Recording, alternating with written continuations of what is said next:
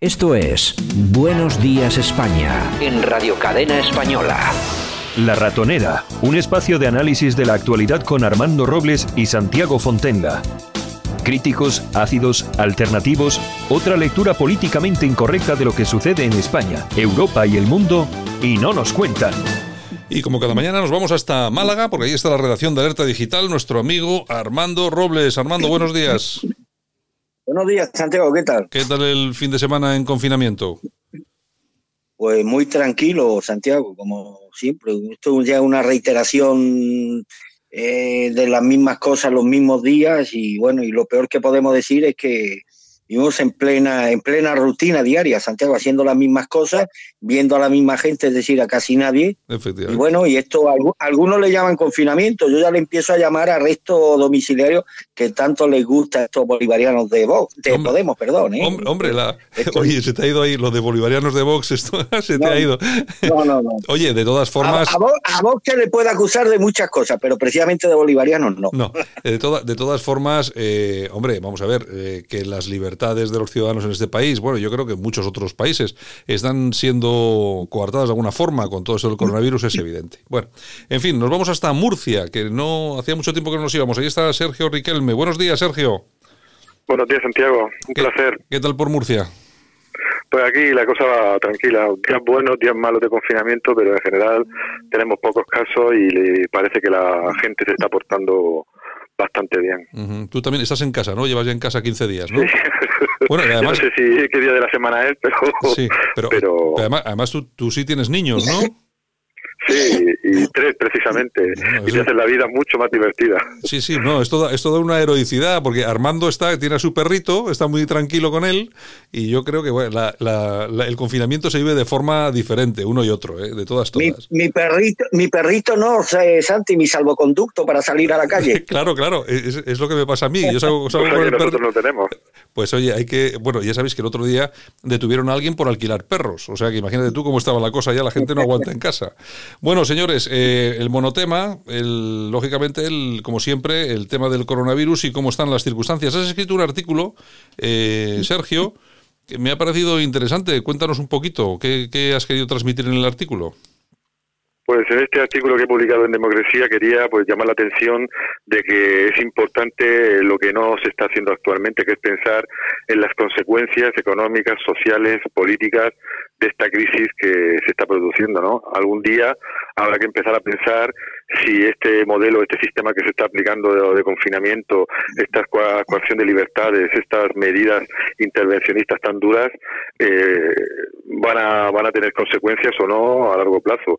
Y en este artículo, pues intento eh, establecer eh, un, debate para intentar discernir eh, si vamos a salir peor o vamos a salir mejor de, esta situación. Es decir, que si vamos a aprender algo, si estos días de confinamiento nos van a servir para, para mejorar en algo o vamos a volver a, los mismos errores pues que, estamos viendo actualmente, ¿no? Hombre, yo no soy nada optimista. Armando seguramente que tampoco, no confía en nada en esto y seguramente que salimos peor.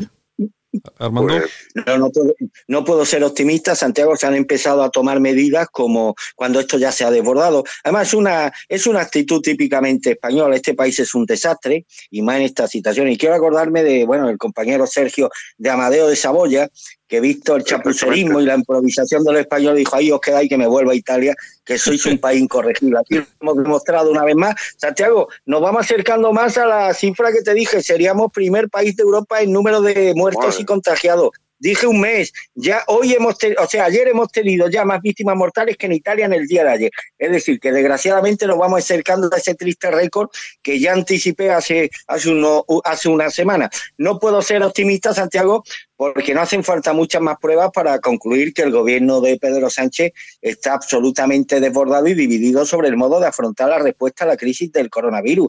Es todavía alucinante que Irene Montero siga sin asumir ningún tipo de, responsabilidad. Y ello pese a que el virus de Irene Montero, eh, a que el bicho de Irene Montero, digo el bicho por el coronavirus, no por ella, que ah. también, bueno, pues le ha vuelto a dar positivo. Desde el punto de vista sanitario, ¿qué puedo decirte, Santiago? La imprevisión es más que elocuente. Sobran las señales, pero es que desde el punto de vista económico y sociolaboral, que es lo que a mí me importa, también es evidente que el gobierno no había ni siquiera intuido la magnitud de, la catástrofe que se avecina, ¿eh? con casi dos millones de españoles que habrán perdido su empleo en este mes de marzo. Es decir, que nos podemos situar en la, cifra devastadora de los 5 millones de parados. La formalización, me dijo ayer un gestor amigo, que la formalización de, de expedientes temporales de regulación de empleo ha pillado absolutamente desprevenido al gobierno que no da abasto a su tramitación jurídico-legal. Y bueno, en un ámbito que a mí me compete como autónomo y a ti también, los autónomos permanecemos en una confusión absoluta y con la percepción, yo creo que generalizada, de haber sido engañados con la, por la propaganda gubernamental.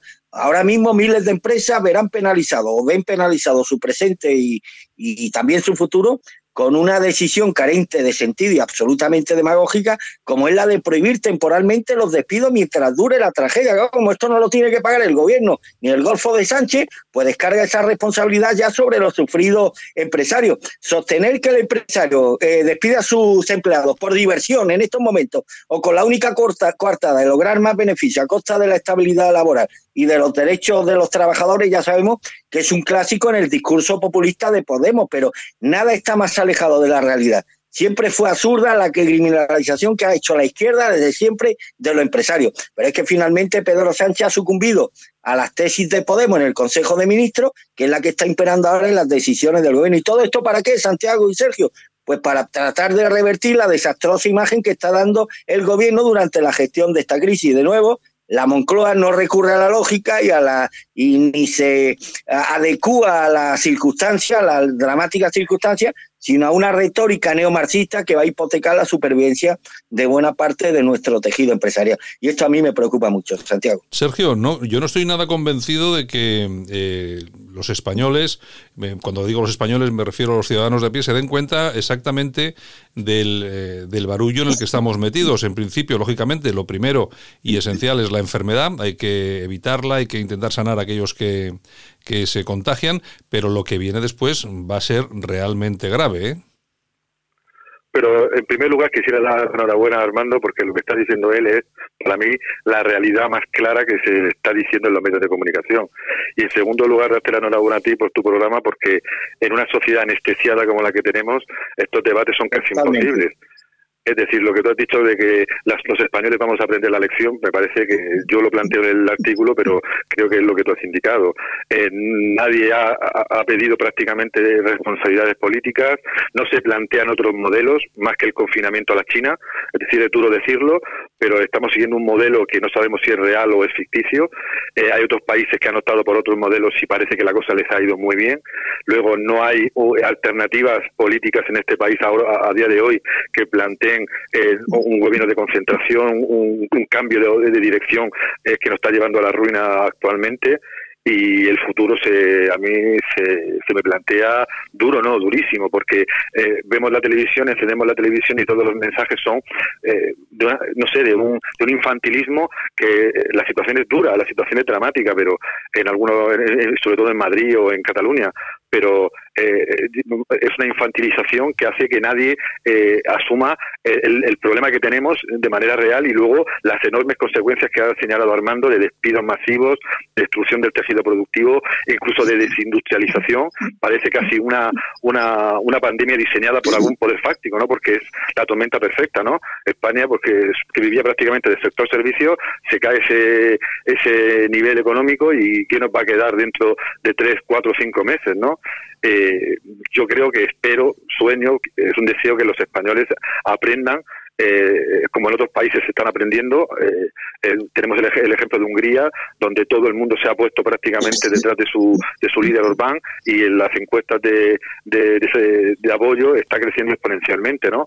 Y yo creo que España, ojalá de ese paso, sus ciudadanos, pero claro, viendo la televisión, viendo los debates políticos, viendo los discursos hasta de la oposición, que prácticamente eh, no pone ninguna pega más allá de cuestiones electorales o cuestiones puntuales a lo que está haciendo el gobierno, pues el futuro parece bastante bastante negro. Hombre, me, parece muy interesante el apunte que has hecho el, sobre el tema húngaro, incluso también por, bueno, los países de Visegrado, yo creo que han, que han, tenido una, una, política totalmente diferente con este con ese tema y les está dando resultado. Yo lo que veo esto del confinamiento, aparte de, yo no sé, aparte de asustar, que porque asusta, eh, esto es una, claro, es no enterarte de nada, luego además los medios de comunicación te sirven toda la información perfectamente cocinada, en cuanto lo que tú dices, lo de infantilismo, claro, yo cada vez que veo a este al Simón, que parece un teleñeco, diciendo que estamos llegando al pico, al pico, al pico, va a llegar el año, el año 2023 y vamos a seguir llegando al pico, al final no llegamos a nada. Y la cuestión es que las personas no se dan cuenta de, de todo lo que está pensando, pasando. De todas formas, tú fíjate cómo son, eh, cómo son estas cosas y las circunstancias que, extrañas apuntan, ¿no? En, eh, surge un virus que no sabemos exactamente cómo surge en China, si es porque los chinos comen todo lo que se mueve, como hemos dicho aquí más de una vez, y les gustan los, los, eh, los murciélagos a la plancha, o si simplemente se ha escapado de algún laboratorio el virus. En todo caso, ellos son los culpables porque de ahí surge, ¿no? Y se propaga por todo el mundo. Hasta ahí, lógicamente, no podemos echarle la culpa a nadie, es decir, por, lo menos a nuestro gobierno ni ningún otro gobierno. Es una cuestión de, de China. Pero dos cosas importantes. Una, la gestión es absolutamente nefasta y por otro lado, resulta que ahora quien nos ha contaminado, quien nos ha contaminado es el que nos vende mascarillas y nos vende trajes a precios desorbitados. El último, el último pedido creo que han sido 640 millones de euros. Eh, Armando, a mí todo esto, vamos a ver, yo no soy especialmente, mm, no sé, eh, eh, amante de las teorías conspirativas ni cosas de estas, pero la cosa no suena bien, Armando, no suena bien. Esto es como si Al Capone le vendiera los ataúdes a, sus, a los familiares de sus víctimas y se los cobrara y demás. Pues exactamente la misma aberración. Pero es que si es que tenemos un gobierno, Santiago, si el problema es que tenemos un gobierno de descerebrado por, por ser, bueno, políticamente correcto, que no sabe ni lo que se traen entre manos. Se ha dicho la descerebrada de Irene Montero, que bueno, que ellas pues celebraron la, la manifestación del 8M kilómetro cero de la propagación del coronavirus en España, que esta habrá que estar repitiéndolo siempre, porque hicieron caso a las autoridades sanitarias. Oye usted, que las autoridades sanitarias son el gobierno, no es mi médico de cabecera, son los médicos que están al servicio del gobierno y que trabajan para el gobierno, como es el tal Simón. Asume usted algún, asume usted que parece que tiene rasgos psicopáticos de no reconocer nunca sus errores, asuma alguna culpa, algún error, alguna asunción de culpa con personas que no asumen su parte de responsabilidad en toda esta catástrofe, Santiago.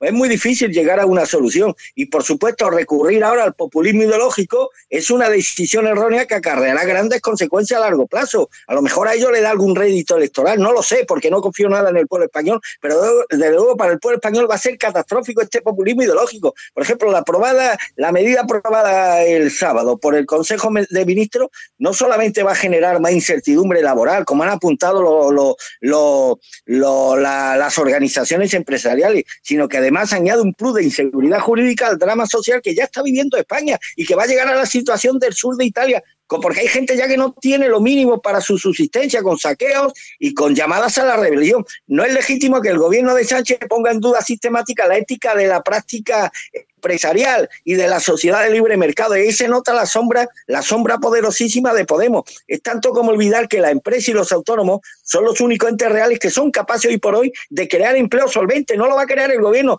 no lo va a crear Echenique ni Pablo Iglesias, que en su vida han gestionado absolutamente nada que no sea vivir del dinero público. En definitiva, todo esto es un paso más en este proceso de estatalización de las relaciones laborales por la vía de la intervención directa de un gobierno sin rumbo y en constante improvisación. Es decir, lo que pretende Podemos desde el minuto uno, de algún modo, se decreta o se está decretando con estas medidas el hundimiento forzoso de miles de empresas que, salvo que Dios los remedie, pues se van a ver abocadas a un cierre definitivo por cese de actividad en lugar de tener la opción de proteger sus empleos de cara al futuro, aunque sea a costa de que el virus nos fuerza a todos a una temporal merma de nuestra capacidad laboral. Es decir, es que no se puede improvisar más, ni se pueden tomar más medidas tan, tan, tan contrarias a los intereses económicos de esta nación y que se van a traducir, desgraciadamente, Santiago, y lo vamos a ver en cuestión de muy pocos días, en situaciones ya de hambre que van a, van a azotar a muchísimos, a muchísimos españoles que ahora mismo no tienen medios para su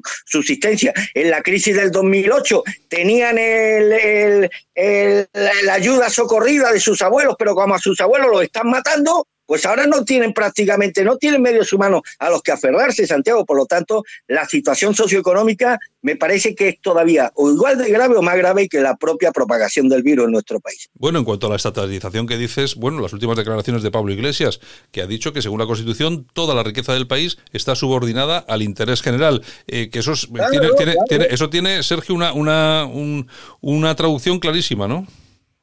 Sí, sí. Eh, el refranero español lo dice muy claramente. Eh, cada uno recibe en esta vida lo que se merece, ¿no? Y España es un país adoctrinado, un país infantilizado durante décadas y ahora es incapaz de, de, cuestionarse por qué España es eh, va a ser puede ser, como ha dicho Armando, el primer país de muertes por coronavirus del mundo, porque tenemos la mayor tasa de médicos infectados del mundo y por qué se están aplicando medidas intervencionistas brutales aprovechando eh, este escenario eh, tan duro que están pues cuestionando la libertad individual, la propiedad privada y, e hipotecando el futuro de, muchísimas personas. Al final eh, se está imponiendo, como habéis dicho muy bien, una línea, la línea de Podemos, que eh, tiende a, restringir más las libertades, a nacionalizar eh, o pretende nacionalizar los bienes, que tarde o temprano, si sigue así la cosa, podemos ver cómo intervienen en el, sector eléctrico, en el sector del agua o en sectores de distribución y, y por eso, y también duro decirlo, muchos países del norte de Europa han puesto el grito en el cielo sabiendo que van a tener que rescatar a un país que está eh, eh, eh, implementando políticas estatistas que van en contra de sus propios intereses. Holanda, Suecia o, u otros países nórdicos no son santos de mi devoción, ni su cultura ni su ideología me parecen imitables, pero no son tontos y están viendo cómo en el sur de Europa y en parte de Latinoamérica se están implementando políticas estatales muy duras y muy claras que ellos no van a pagar. Ellos no van a asumir el coste de, una, de un intervencionismo que es totalmente ajeno a la cultura de esos países, ¿no? Y por tanto eh, se están implementando medidas que a ver cómo se pagan. Es decir, se, se están interviniendo empresas, se están eh, creando prestaciones ex novo, se están se está paralizando la actividad productiva eh, y pero eh, esas, ayudas o más, bien más bien más, bien que ayudas esos créditos que se han sacado de la manga los del gobierno para intentar hibernar la economía tienen que pagarse y creo que los países del norte de Europa no están dispuestos a sufragar los gastos de un gobierno profundamente intervencionista. Bueno, oye, ¿y qué opináis de la última, que ha sido ese anuncio, eh, que yo creo que ya se conocía antes, pero ayer ya tuvo reflejo en la prensa de una forma más fuerte, más potente, de que se iba a geolocalizar eh, todos los teléfonos, todas las llamadas, todos los teléfonos móviles iban a ser geolocalizados por el gobierno para saber si se cumplían las eh, el tema de la cuarentena. Más allá de que te puedas creer esto, que no sé yo, porque imagínate tú eh, que, te roza cuando pasas por una acera y pasa otro señor con otro teléfono que puede haber estado contagiado, imagínate que ya te aparece un, un señor y te meten en un, en un hospital, etcétera, etcétera. Bueno, me parece otra pérdida absoluta de libertad. A mí me parece que detrás de todo esto lo que, lo que está viendo es que, vamos a ver, es una cesión de, derechos y libertades de los ciudadanos, en este caso españoles, eh, absolutamente eh, horrible, Armando. Bueno, pues que el gran hermano se acerca, Santiago, el gran hermano se acerca y escucha, no son elucubraciones, ¿eh? Pero, eh, pero, eh, pero, pero, ¿cuál, pero, qué, pero qué gran hermano, porque es que yo tengo dos teorías. A mí me, hoy he hablado con dos tipos de personas. Los que me dicen que el, gran hermano es el que verdaderamente quiere globalizar más todavía, quiere empobrecer, y otro que es desde un punto de vista, que se puede ver desde un punto de vista conservador, que es aquel que quiere resetear, partir de cero y acabar con el tema de la globalización. Yo no sé, claro, cada uno tiene sus teorías, Armando. Yo creo que va mal el control de los ciudadanos. De hecho, ha sido una, iniciativa del Instituto Nacional de Estadística que monitorizará sobre la movilidad de los españoles en los días durante todo el confinamiento, eh, fruto del estado del alma, a partir de datos de movimientos que la administren la operadora. De hecho, así lo refleja una orden publicada este sábado en el Boletín Oficial del Estado por el que el Ministerio de Sanidad encomienda a la Secretaría de Estado de Digitalización e Inteligencia Artificial del Ministerio de Asuntos Económicos y el desarrollo de varias actuaciones en el ámbito digital y estadístico para la gestión de la crisis eh, sanitaria, es decir, que se escudan en la crisis sanitaria para el control de la de la sociedad española. Y son además medidas, Santiago, que la vicepresidenta Nadia Calviño anunció el 23 de marzo, creo que fue, y que aparecen reflejadas en detalle en la orden publicada este sábado por el Ministerio, por el Ministerio de, de Sanidad. Me parece a mí que esto empieza a ser grave quiénes son esta gente para controlarnos en una supuesta democracia. Si los ciudadanos españoles permitimos y, y toleramos que esta gente traspase esta línea roja, pues directamente vamos a una dictadura en no menos de cinco años, Santiago. Hay que pararle los pies a esta gentuza. Este gobierno no ha preguntado al pueblo sobre estas medidas, no nos ha preguntado si queremos que nos controlen y están haciendo lo que les da la gana. Y no pueden aducir interés, el interés global, porque está claro que el interés global se lo pasan por, lo, por donde ya sabemos por cuanto pese a todos los informes sanitarios que obraban en su poder, el gobierno no ordenó que se cancelara la manifestación eh, feminista del 8 de marzo, es decir, que a esta gente le, está, le trae al país. Y por otra parte, esto ya se veía venir con tanto recabar información sobre los ciudadanos. A mi entender, esto constituye una violación flagrante de la intimidad de las personas y de su privacidad. Cada vez estamos más controlados y llegará el día que se ponga la cosa peor eh, de tanto proporcionarles datos a esta gente. Por supuesto, mi rechazo y mi oposición a esta medida que una vez más pues no está generando ningún tipo de respuesta por parte de la sociedad española, porque como ha dicho el bueno de Sergio, esta es una sociedad absolutamente lobotomizada, cretinizada, subnormalizada, en la que poca, poco, poco podemos, podemos esperar de ello. Y en fin, y lo único que se me ocurre es que cuando esto acabe, si es que acaba algún día, pues habrá que ir pensando en dejar el móvil en casa, porque ni apagado en los modelos en los modelos nuevos van a dejar de, de, de, controlarlo y como hace 15 años, pues hablarlo justito y desde casa eh, y tener mucho cuidado con lo que se pueda decir y a quién se le pueda decir y según a qué hora y demás. En fin, que esto, insisto, es una, es una, eh, es una reedición del gran hermano, desgraciadamente, eh, hecho realidad. Bueno, y una cosa que se me olvidaba, que esto del protocolo para evitar el uso indiscriminado de los datos suena excusatia, al adagio latino excusatia non petita, vamos, que las posibilidades de los datos de movilidad individualizada unida a la información rastreable eh, eh, creo que es un caramelo tanto para optimizar la publicidad como un genocidio.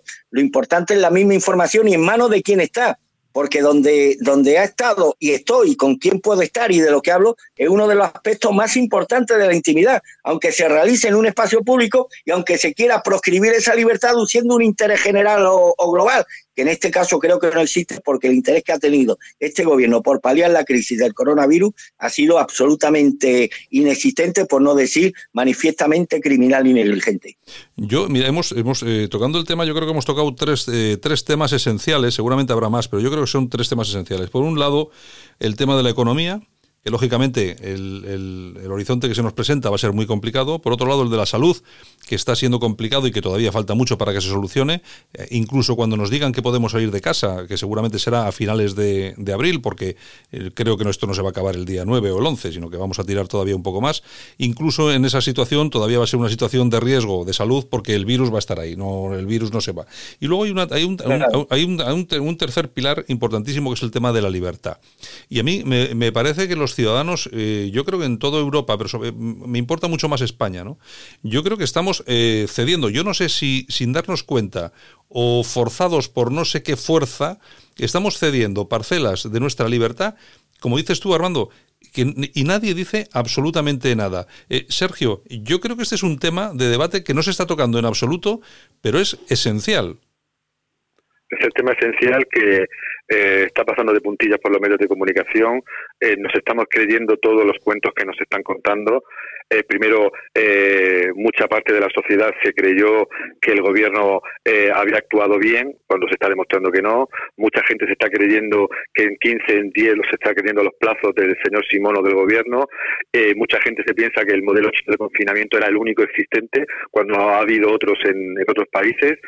mucha gente se ha creído el discurso de una solidaridad que esperemos que no acabe, aunque me parece, como bien ha dicho Armando, en una sociedad con esos adjetivos tan bonitos que ha dicho, creo que va a seguir pues, posiblemente todo igual y fundamentalmente del tema de la libertad es central. ¿Por qué? Porque se está implantando un modelo chino eh, que obviamente en una dictadura de partido único con censura y con centros de reeducación, pues por desgracia tiene su sentido, ¿no? Es lo que hay pero en una sociedad democrática el que te vendan eh, de manera automática eh, la geolocalización, eh, la cesión de, datos personales, el control de salidas y entradas, pues es un tema muy duro que creo que nos acerca a una, sobre todo en los países de Europa Occidental, nos acerca a un escenario, como ha dicho Armando, como has dicho tú, bastante complicado porque ¿quién va a deshacer toda esta transformación que se está produciendo.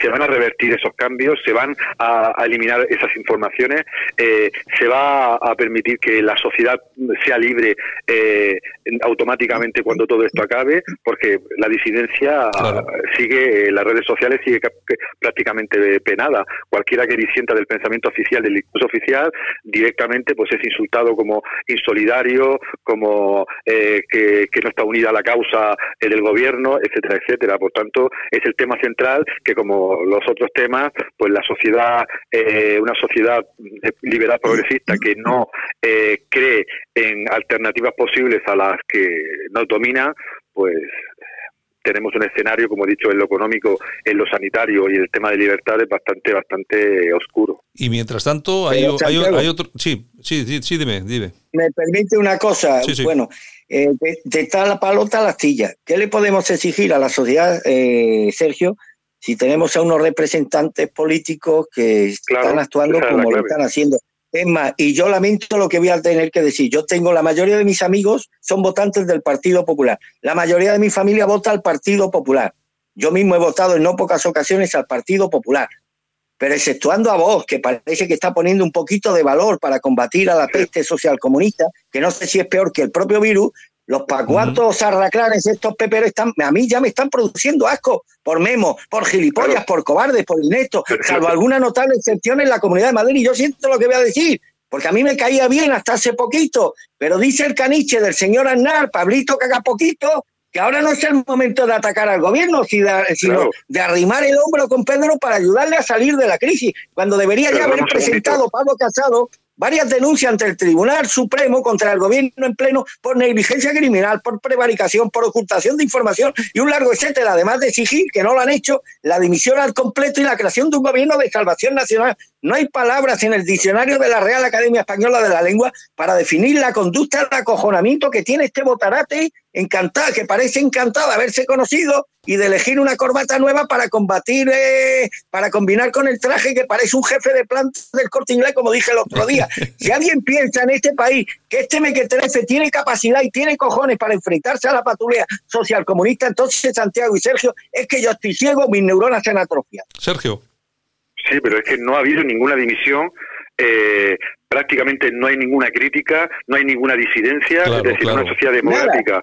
No hay nada, es decir, no hay alternativas, no se pueden plantear otros escenarios, no se puede eh, eh, analizar la situación sin que te llamen eh, insolidario, eh, políticamente incorrecto, esa es una situación que, que, yo creo que es inaudita. Hasta en tiempos de guerra se permitía la disensión. Hasta en tiempos de guerra, a todos nos gusta la historia militar, cuando el general fracasaba en su ofensiva, eh, era inmediatamente relevado del, del, frente. Aquí, en una sociedad del siglo XXI, con una situación gravísima, la sociedad no exige prácticamente nada, solo eh, legítimamente salir a los balcones, eh, crear vídeos eh, súper divertidos en las redes sociales, mm, te aconsejan y te mandan mensajes para que no digas nada político o nada polémico en las redes, solo que seas positivo. Y claro, eh, me parece muy fuerte que eh, directa o indirectamente nos hagan callar, eh, que los partidos políticos se abracen los unos a los otros y, y, no establezcan prácticamente disensiones, no se creen nuevos escenarios, no lo que he dicho antes, no no hay parece que, que, estamos encerrados no solo en cuerpo, sino también en mente, ¿no? Una cosa muy curiosa. Eh, cuando en otros países no está pasando. A Trump se le cuestiona su, su gestión, a Bolsonaro, a Boris Johnson, a, Emmanuel Macron, eh, incluso a, Conte en Italia, pero en este país o en Portugal por poner nuestro, los dos países de, nuestra península, no hay ningún tipo de disensión, no hay ningún tipo de debate, no hay ningún tipo de crítica. Y además, y además que va a producir efectos, a mi juicio, muy perniciosos para la, para la sanidad, para la economía y para la libertad de los tres temas que también ha, planteado. Pero eh, escúchame un segundito. a mí, sí, pero, pero espera un segundito. A mí es que ha, comentado Sergio el tema de los, de los balcones. Y yo no sé si estáis de acuerdo conmigo, es que es, otra forma de, controlar, eh, pero a toda, absolutamente a toda la población. Igual que aquí cuando surgieron con el tema del terrorismo de ETA, las famosas manos blancas, vaya chorrada, sacar las manos blancas frente a un asesinato, cuando frente a un asesinato hay que responder de otra forma. Eh, aquí nos sacan a los, a, los, a los balcones o una cacerolada. No entiendo muy bien para qué, porque eso no sirve absolutamente para nada. Eh, porque incluso cuando hay una cacerolada que puede asustar un poco, al presidente del gobierno, todos sabemos perfectamente que en este país tres días después hemos olvidado todo lo que hemos hecho. Es decir, que yo creo que incluso están eh, organizando y dirigiendo perfectamente todas las muestras de que puede tener el, español en general, todas las muestras, pues no sé, de, crítica o de aplauso, incluso perfectamente dirigida. Pues yo no sé quién se, quién se apunta el tema de los aplausos y el tema de las caceroladas, quién lo inventa, por qué de repente eso se pone en marcha. Y yo no me creo que sea una cuestión que nadie planifica en las redes sociales, porque no me lo acabo de creer. Es decir, que a mí todo esto me parece que está todo perfectamente teledirigido, no sé exactamente por qué, me lo puedo imaginar. Todo tienes que poner la sexta. Claro. O sea, pon la sexta cualquier mañana eh, y, verás cómo los medios de comunicación a servicio del gobierno eh, se dedican eh, a crear un estado de, de, un estado de, nacional de, solidaridad falsa Eso, buenísimo, buenismo o de buenismo que, que, hace que muchos de los problemas que están sucediendo es que somos el primer país, vamos a ser de los primeros países del mundo en número de muertos. Algo tremendo. Y ah, prácticamente no hay ningún tipo de crítica, ningún tipo de manifestación en las redes sociales. Eh, son todos de manera individual o personas que ya eh, están tan frustradas que no tienen más remedio que colgarlo en las redes sociales, en el Facebook, en el Instagram, en el Twitter, pero no hay nada. Eh, y está perfectamente diseñado. A, nivel publicitario cualquier gran empresa se ha apuntado a, esta, estos lemas tan tan que pueden ser que pueden ser y algunos son necesarios pero es que es lo único que hay es lo único que hay. no puede ser todo eso. Eh, Armando qué querías perdona que te he cortado antes. No que digo que bueno dije antes que exceptuando a vos que parece que está poniendo un poquito de valor claro es que aquí en el país de los ciegos el tuerto el rey pero tampoco vos, querido Sergio, eh, en proporción a la gravedad, el desafío del momento presente, tampoco está poniendo, eh, elevando la voz como, como debiera. Yo creo que en estos momentos de claudicación del Partido Popular, si vos pusiera el acento de la misma manera que lo puso con respecto a temas como la ideología de género, como el poder de las mafias feministas, y ahora mismo creo que Vox, con la indignación que hay latente, por lo menos en los sectores en los que yo me muevo, en un sector de la opinión pública, Vox está desaprovechando una ocasión, yo creo que irrepetible, para comerle definitivamente la tostada a estos paguatos del Partido Popular. Está desaprovechando esta ocasión. Yo no sé qué hace Vox elogiando el papel del rey en esta crisis, poniéndolo como, poco menos como paradigma de la lucha contra el coronavirus. No lo puedo entender. Tal vez como respeto bueno, partido político. Es decir, es la sociedad la que tiene que darse cuenta de la situación en la que estamos. Vox, PP, Ciudadanos o cualquier otro partido tendrán su espacio y tendrán su oportunidad, pero tiene que ser una rebelión ciudadana, porque si no vamos a caer siempre en la misma partitocracia que puede ser mejor para unos o peor para otros, pero si la ciudadanía no se da cuenta, y como has dicho, eh, has dicho tú muy bien o también Santiago, hay muchísima ciudadanía que no tiene cauces ahora mismo no tiene ningún cauce más que el, la frustración, el lloro o, el drama en las redes sociales. No tiene eh, ningún medio prácticamente de comunicación que diga lo que realmente está pasando, que transmita lo que está sintiendo. Eh, que es un gobierno que ha fallado, que ha mentido y que nos lleva a la ruina eh, tanto sanitaria como económica. Y más allá de los partidos políticos es necesario medios intelectuales que digan eh, lo que está pasando y que luego los partidos políticos, si pueden o quieren, asuman ese discurso. Pero ahora mismo es la hora de, una serie de, los ciudadanos que están encerrados en sus casas, que ven el futuro económico súper negro y además que se encuentran eh, con un discurso buenista, como bien ha dicho Santiago, que eh, impide cualquier disidencia, cualquier crítica y cualquier posibilidad de debatir qué vamos a hacer el día en el que por fin veamos la luz, salgamos a la calle. Bueno, ¿y qué vamos a comentar? Eh, ¿Qué vamos a comentar, eh, Armando? ¿Qué vamos a comentar de los medios de, los medios de comunicación conservadores? eh, que vamos a... Claro, de transmisión de, de, El problema, Sergio, estoy completamente de acuerdo contigo, el problema de este país es que no existe sociedad civil, porque ellos deliberadamente se han cargado en estos 40 años de tanatocracia y por lo tanto la sociedad civil para movilizarse tiene que estar dirigida por los partidos políticos. Descarta cualquier posibilidad de que la sociedad civil por sí misma emprenda ninguna iniciativa contra la gestión del gobierno. Y luego con respecto a lo que habéis dicho de las caceroladas y más, hombre, ¿qué podemos esperar de un pueblo, de una sociedad como la nuestra, absolutamente depravada, que al terror islamista, una de las peores este, pandemias eh, eh, sociales que hemos tenido en Europa y desgraciadamente seguimos teniendo en los últimos años, respondía a los criminales islamistas con ositos de peluche y con velas? ¿O qué podemos esperar del país que durante 40 años ha sufrido los zarpazos del terrorismo indiscriminado de esta y que como respuesta eh, salía a las calles con la mano pintada de blanco, como si eso fuera a conturbar las conciencias de estos criminales? Tenemos una sociedad, Sergio, absolutamente cretinizada y en parte porque los políticos que la representan en momentos tan cruciales como este,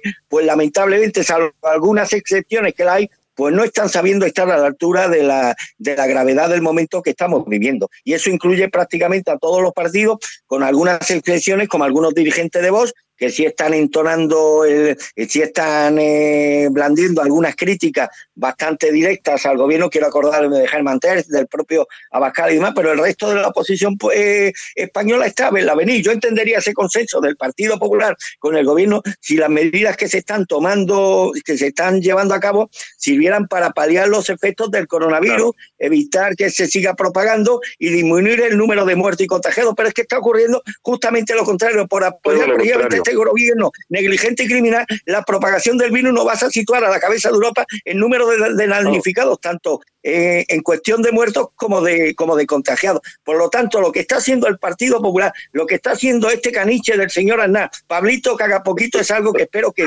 reciba el más severo correctivo de las urnas en las próximas, en las próximas elecciones.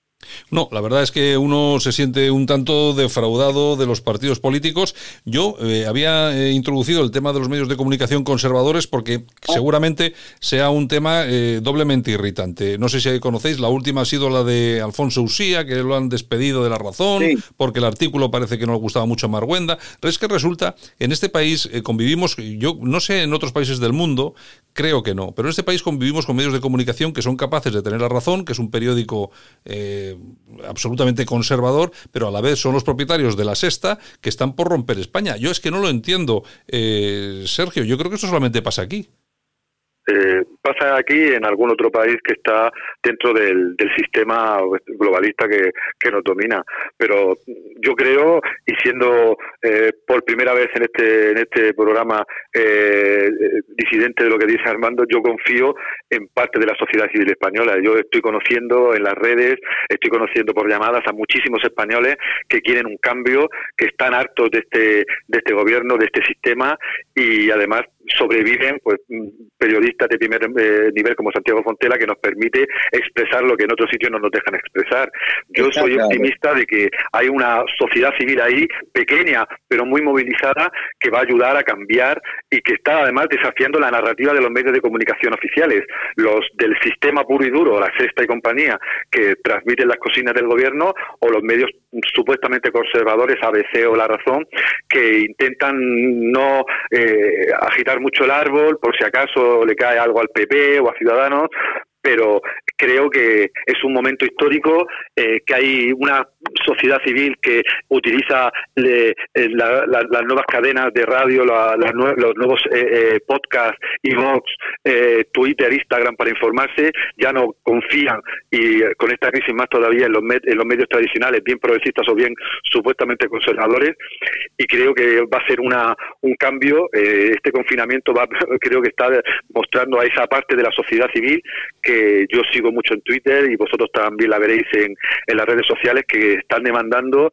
que están criticando, que están poniendo la verdad eh, encima de la mesa y es una buena señal para el futuro. Por lo menos creo que va a salir un germen de esta crisis de una parte de la sociedad más libre, más crítica y más orgullosa de, nuestro país.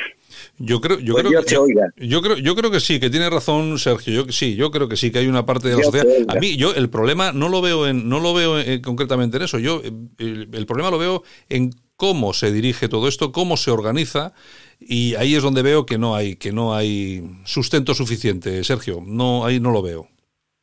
Pues yo, yo mm, no tanto como quisiera, pero yo estoy viendo un sustento eh, eh, a pequeña escala y, como dice bien Armando, sabiendo cómo es la sociedad española, eh, creo que nadie esperaba que en España aprendiera el soberanismo, aunque fuera un poco descafinado.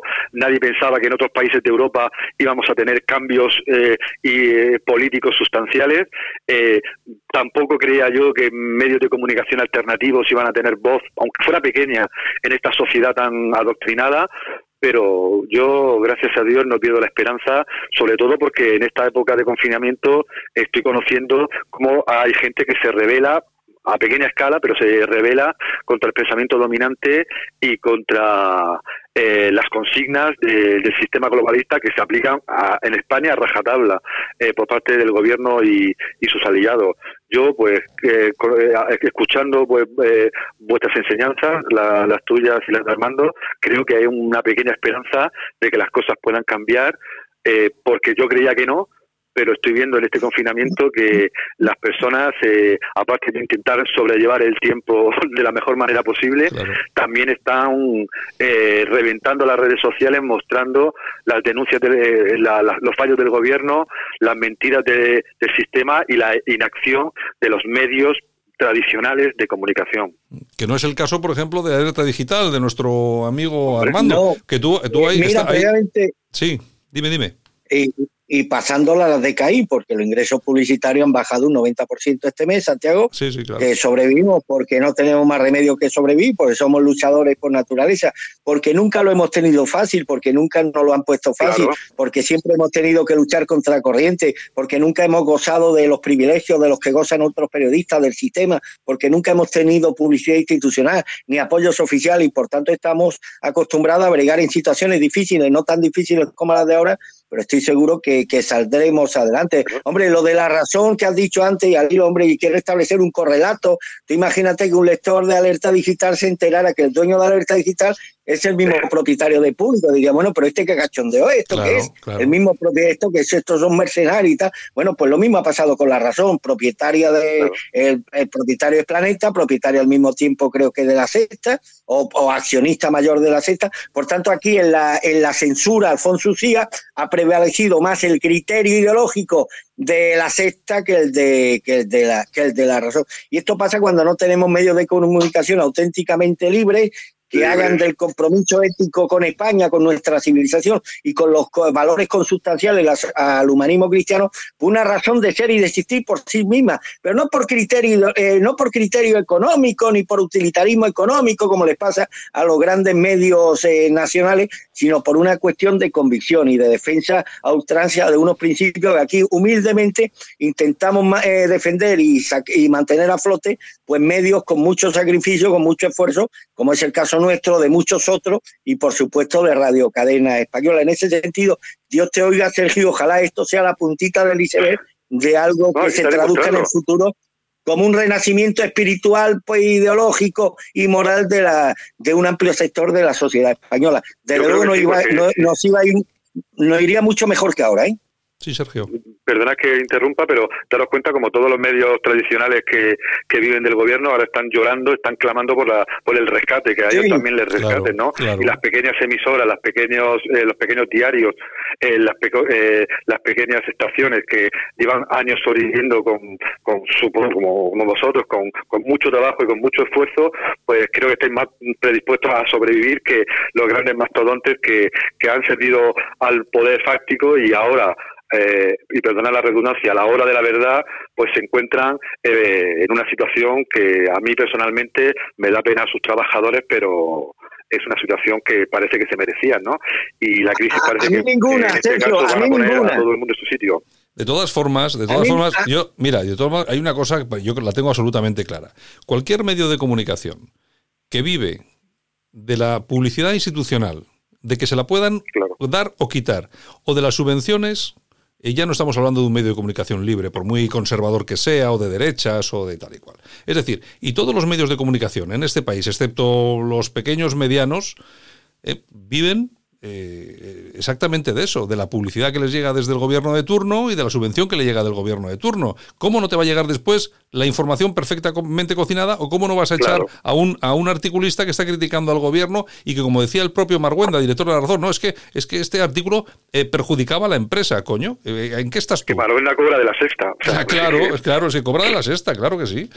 En fin, bueno. el, periodista es muy propenso a la prostitución moral, ideológica. Hombre. voy a contar una Yo tuve un colaborador en La Ratonera, que era Iñigo, un periodista de Málaga, que llegó a decir en, una, en un programa en directo, en abierto, que la, ideología de género iba a terminar destruyendo la sociedad española. Eh, teoría que yo comparto. Bueno, fue fichado por Ciudadanos como jefe de prensa de Ciudadanos en el Ayuntamiento de Málaga y a las pocas semanas lo veo encabezando junto al líder de Ciudadanos en Málaga una manifestación feminista en Málaga. Entonces me acerqué a él, digo, Íñigo, digo, ¿cómo has cambiado tanto en tan poco tiempo? El sueldo, ah, me el con la mirada puso cara de póker de circunstancias, pero es el exponente de lo que es el periodista. Hay un antiguo, un viejo, un viejo refrán que yo hago mío y yo asumo, dice, no le diga a mi madre que soy periodista, dile que trabajo de, pianista en un, en un prostíbulo, pero es mucho más, es mucho más decente, tal y como está hoy el periodismo en este país, es mucho más decente y mucho más, más coherente trabajar en un prostíbulo honradamente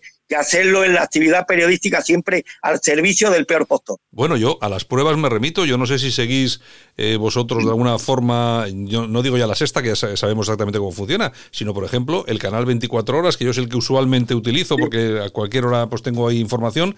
Vamos a ver, hay que hacer un ejercicio brutal ¿eh? para traducir la información que te llega desde este canal de televisión. Es decir, a una, persona normal que simplemente traga y traga lo que le está llegando, no me extraña que al final tenga un lavado de, cerebro bastante interesante. Pero es que eh, se ha convertido en una televisión bolivariana 100%, pues vamos, al más puro estilo público o cualquier otra cosa. Es decir, que los medios de comunicación en este país han cambiado y los que no querían cambiar por, eh, por, obligación económica también están cambiando. Es decir, que nos, que, nos, quedamos sin medios de comunicación, libres. Hay una cosa que yo te invito a ti, a Sergio, a que hagáis la prueba. Yo sigo cada día menos Canal 24 Horas, que es un canal bolivariano, pero fijaos que hay, ahora estoy siguiendo más 3GTV, estoy siguiendo la, las retransmisiones de las Eucaristías y demás, que por lo menos me reconfortan el ánimo mucho más que los políticos. Y veis que algunos de los tertulianos de Canal 24 Horas son también tertulianos del programa de Antonio Jiménez y cambian el chile, o sea, sostienen una cosa diferente en un medio electro. Esto es como son los, principios de los hermanos más, ¿no? Esto, los cambios según las circunstancias y demás. Bueno, pues el, el ejemplo exponencial de lo que es el periodismo, de lo que se ha convertido hoy el periodismo en este país, Santiago. Bueno, señores, pues vamos a ir acabando, que nos llegamos hasta los 46 minutos, ya nos vamos de tiempo.